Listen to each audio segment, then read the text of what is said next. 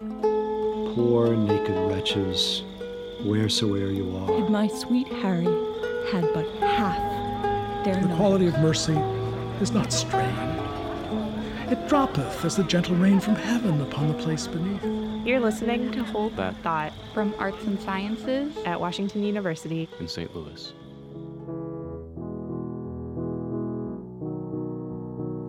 Hey there, listeners. Thanks for tuning in for our Summer with the Bard at Hold That Thought.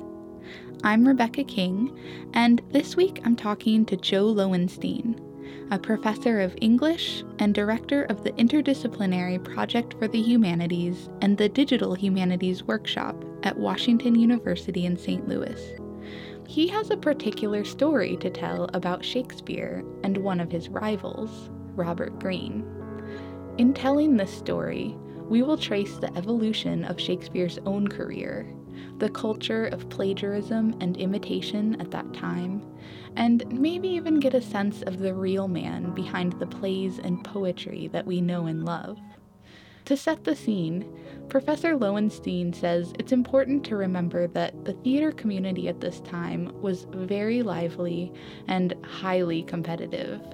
Playwrights imitated each other, satirized each other, and admired each other in equal measures. Let me tell you about something that happened to Shakespeare around the time he turned 30. There was a writer of prose fiction named Robert Greene. He also specialized in writing about the criminal underworld in London. He wrote a book very near his death called um, A Groat's Worth of Wit. And in it, he surveys the literary scene in London. He's basically churning out pulpy gossip about different writers. And towards the end, he mentions a newcomer, not by name. Later in the paragraph, he refers to this person as the only shake scene in the country. But when he starts out, he goes after this guy as an upstart crow, beautified with our feathers. He's actually borrowing a line from Horace. Horace once described another poet as a crow beautified, uh, decorated with other people's feathers. And Greene was taking out after, after Shakespeare and basically accusing him of plagiarism, of stealing other people's pretty stuff, their feathers. It's interesting, of course, that Greene was stealing Horace's line to talk about Shakespeare stealing other people's poetry. There's a, a number of other insults that get leveled at Shakespeare in the few sentences that Greene churns out. He accuses him of plagiarism and he accuses him of bombast, of, of copying Marlowe's style, Christopher Marlowe's style. We all know Marlowe as the author of Dr. Faustus, of Tamburlaine. He also made a very weird attempt to put a bit of Virgil's Aeneid on stage in a play called Dido, Queen of Carthage. Marlowe was, of course, another of Shakespeare's competitors at the time. It's never fun to get critiqued, but Loewenstein says this was a particularly bad time in Shakespeare's life. So it was a terrible time in Shakespeare's life. He hadn't been writing plays for a long time. He'd probably been acting for longer. He'd also been adapting other people's plays. And to get attacked like this is kind of insulting. Actually, when this book came out, I think the theaters were closed for the plague. So he's in a lousy line of work. He's not making any money. Then this guy goes after him for plagiarism and bombast. I believe, I can't prove it, but I believe he tried to leave the theater, tried to find a different career path at that particular moment. Happily for us, Shakespeare stuck with playwriting despite Greene's harsh words. And Professor Loewenstein says that if you look at Shakespeare's next works, he even has a kind of response for Greene, but it may not be the response that you would expect. It's weird how he responds to Greene. He wrote a play called Titus Andronicus, a gory play, possibly more bombastic than any play then in the London theater. It's kind of as if he was digging back at Greene. You want bombast, I'll show you bombast. He wrote Midsummer Night's Dream, which is a play built up out of so much borrowed material, borrowed from Chaucer, borrowed from Ovid. It's a play basically beautified with other people's feathers. So I think Greene hit a nerve, but the response was to say, you want bombast, you want plagiarism. I'll show you bombast, I'll show you plagiarism. Accusing someone of plagiarism in the late 16th, early 17th century is not as straightforward as an accusation like that today. Of course, back then, there were no laws in place to protect intellectual property. In fact, as Professor Lowenstein is about to explain, the foundation of a young writer's education was copying or imitation of famous authors. Status of plagiarism in early modern culture is pretty complicated. When a young person went to grammar school, went to the university, he, almost all, uh, you know, boys went to grammar school, got trained not to write original material he got trained to copy, to imitate other writers, to translate them, to try and do things the way they do them, to steal their best lines. It was not actually thought of as theft, it was thought of as imitation. You became a great writer by climbing up on top of other people's greatness. It was the way it was done. But in certain highly competitive environments, like the theaters of the 90s, when everybody's competing for attention, that habit of imitation can be stigmatized. I've heard people say that this is the moment when plagiarism is invented. That's probably not the case. I work on the history of intellectual property and I work on the history of plagiarism. And what I can tell you is that it's kind of cyclical. There are lots of cultural moments, highly competitive cultural moments, when a system of literary practice that's heavily imitative gets stigmatized and transformed into something quasi criminal. You know, of course, that the notion of actual legal infringement by the borrowing of other people's tunes, other people's ways of putting things, that's not something that develops for another hundred years or so, and it develops slowly. But the informal, non legal stigmatizing of plagiarism comes and goes, and it came in spades within the environment of the theater in the 1590s. Loewenstein notes that it would have stung Shakespeare in particular to be accused of plagiarism, to be accused of not being able to keep up with his competitors on his own. Because, unlike many of his peers, he had no university education. By and large, writers for the London theatres, the playwrights of London, an awful lot of them were university educated. People who had come to London hoping to be noticed, to get a position at court, to be absorbed into rich people's households as tutors to children. And none of those people, or very few of those people, actually got the jobs they came to London to get. It's like our own students going off to New York to become famous writers or to break into publishing, our students going to LA hoping to get jobs as screenwriters. In the 90s, lots of people like John Lyly, Robert Greene, Christopher Marlowe, uh, George Chapman, they came to London with their fancy university education. And because they couldn't make it in the way they hoped to make it, instead they tried to make ends meet by writing plays.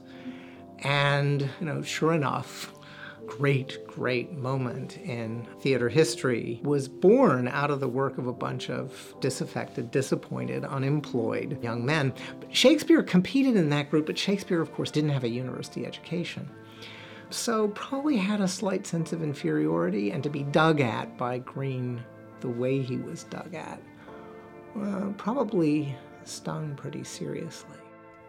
Now, just because we're defending Shakespeare doesn't mean that we're saying he had a lot of original work.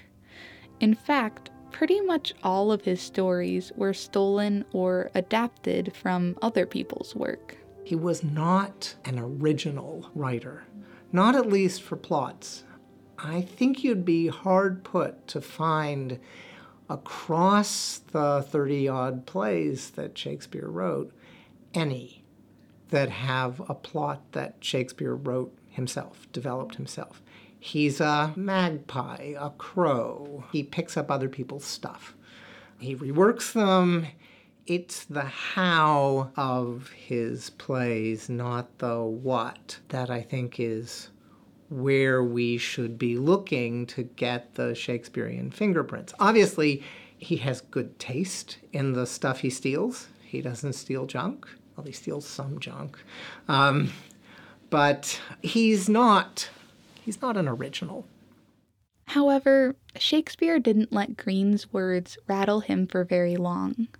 From this low point in his life at the age of 30, when Greene published his critique, to less than a decade later, when Shakespeare wrote Hamlet, Professor Loewenstein notes a decided shift in the bard's attitude about his work, his competitors, and his place within the world of literature. I'm not saying that he retained forever his sense of inferiority. Less than 10 years from the time that Greene made his dig, Shakespeare wrote a play about a young prince whose father was murdered. That, of course, is a borrowed plot. And in it, the hero runs into a traveling troupe of actors and he tells them what kinds of plays he likes. He remembers a play that they put on that he admired, a play that adapts some of Virgil's Aeneid to the stage. He's obviously thinking of Marlowe, he's obviously thinking of Dido, Queen of Carthage. In fact, when he asks to have a speech from that play recited, he quotes a first line and he quotes it from Marlowe. Then he says, No, no, that's not it. And he revises it. And he remembers some more of the play, and then he lets the actor recite the rest of it. When Shakespeare stages that scene, he's remembering Marlowe, remembering Virgil, the great epic poet.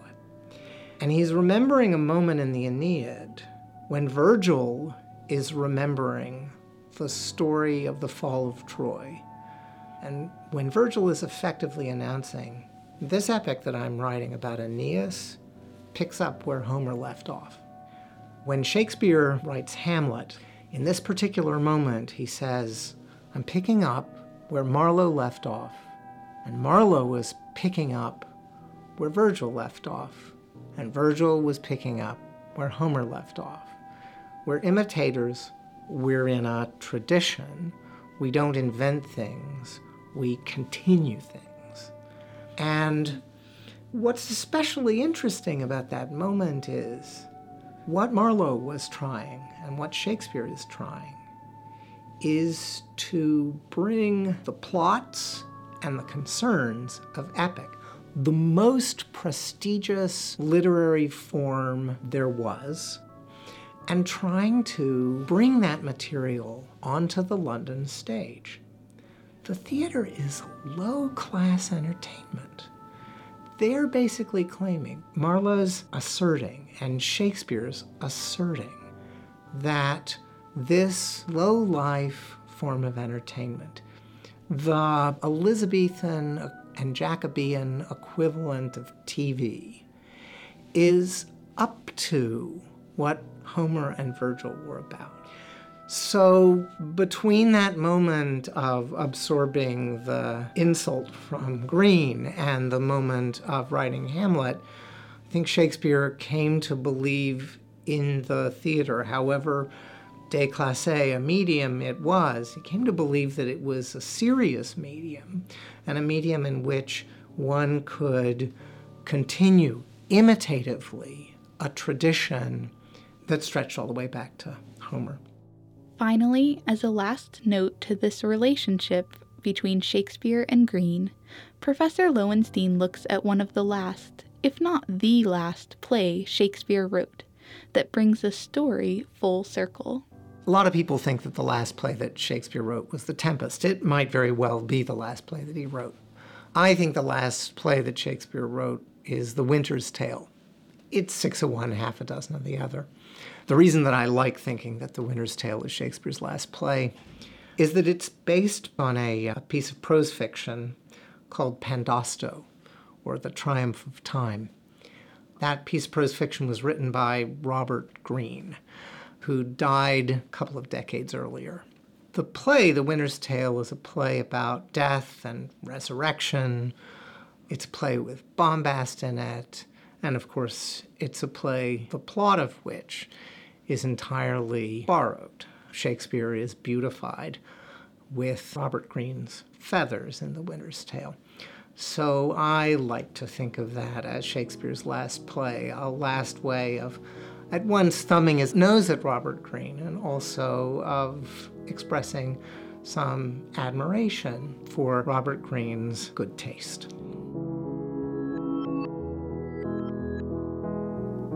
Many thanks to Joe Loewenstein, a professor of English and director of the Interdisciplinary Project in the Humanities and the Digital Humanities Workshop at Washington University in St. Louis. Join me next week for part two of our conversation to learn more about some of Shakespeare's other rivals, including frenemy Ben Jonson. You can find Hold That Thought and all of our archived episodes on SoundCloud iTunes, and Stitcher. Subscribe to get all of the latest episodes right on your phone.